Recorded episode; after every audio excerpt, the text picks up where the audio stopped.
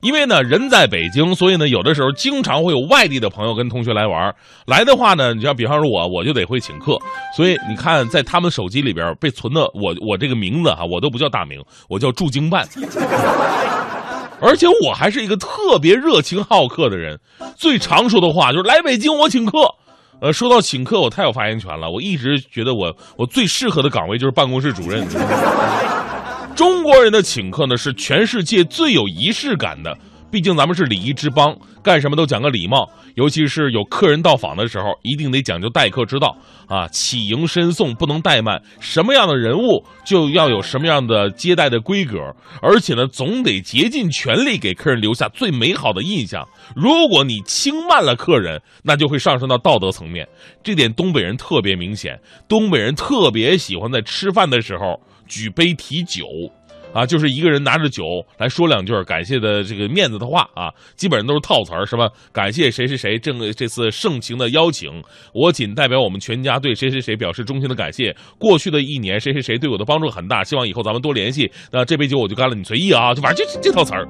最开始吧，我挺感动的，后来发现每次吃饭都是这些词儿，而且有的人呢提词儿非常的长，把酒杯一端，半天说不完。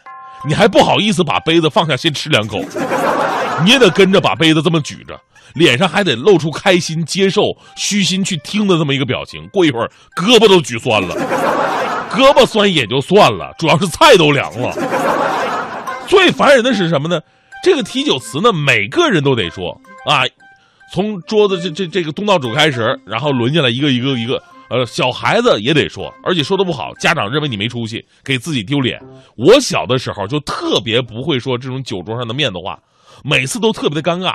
你让我损人行，你让我说这些奉承话，我真的不会啊。憋了半天就一句吃好喝好。于是我爸我妈认为啊，我我上不了台面，所以他们到现在都想不到我为什么能当上一个节目主持人，而且还在中央台。没办法，这就是北方人的待客之道之一，而且。对于我们请客的习惯呢，还有一个就是一定要请最好的。我记得我小时候啊，家里来朋友来之前呢，得把家里边打扫的干干净净，是吧？茶点准备好啊，有好东西。家里人以以前平时舍不得给，比方说家里什么茅台，平时哪舍得喝呀，都是自己藏起来，然后自己拿出点散白，就是散装白酒喝一喝。但朋友来了不一样。或者家里来老亲戚了，一定得把家里边最好的东西拿出来，而且还不心疼。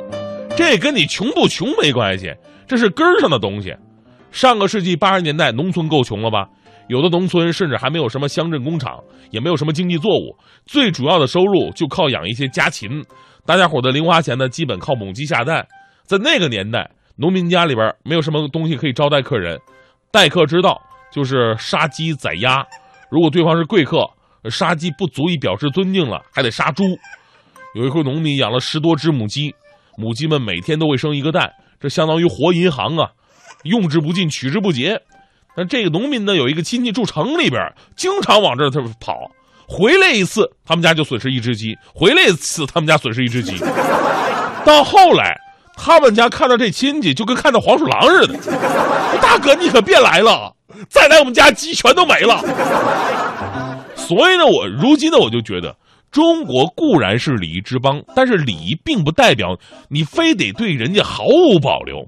所以，在中国的待客之道当中呢，现在看起来最奇怪的就是，如果你为了接待客人，即使打肿脸面充胖子，也不会被人笑话；即使是自欺欺人，甚至是劳民伤财，也很少有人会去指责，反而会被称赞为热情。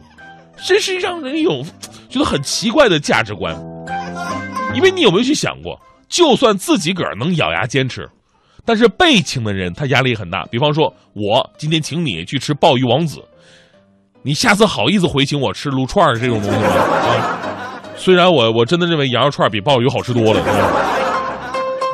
子曰嘛：“有朋自远方来，不亦乐乎？”盛情款待。是起码的一种尊重，但有的时候呢，我们把盛情和浪费联系到一起了。其实请客吃饭未必要吃最好的。刚才很多听众也说了啊，要请就请最有特点的、忘不了的。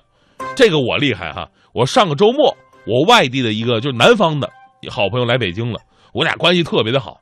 他来了以后，我肯定尽地主之谊啊，吃饭是必须的，要请就请，是老北京特色的。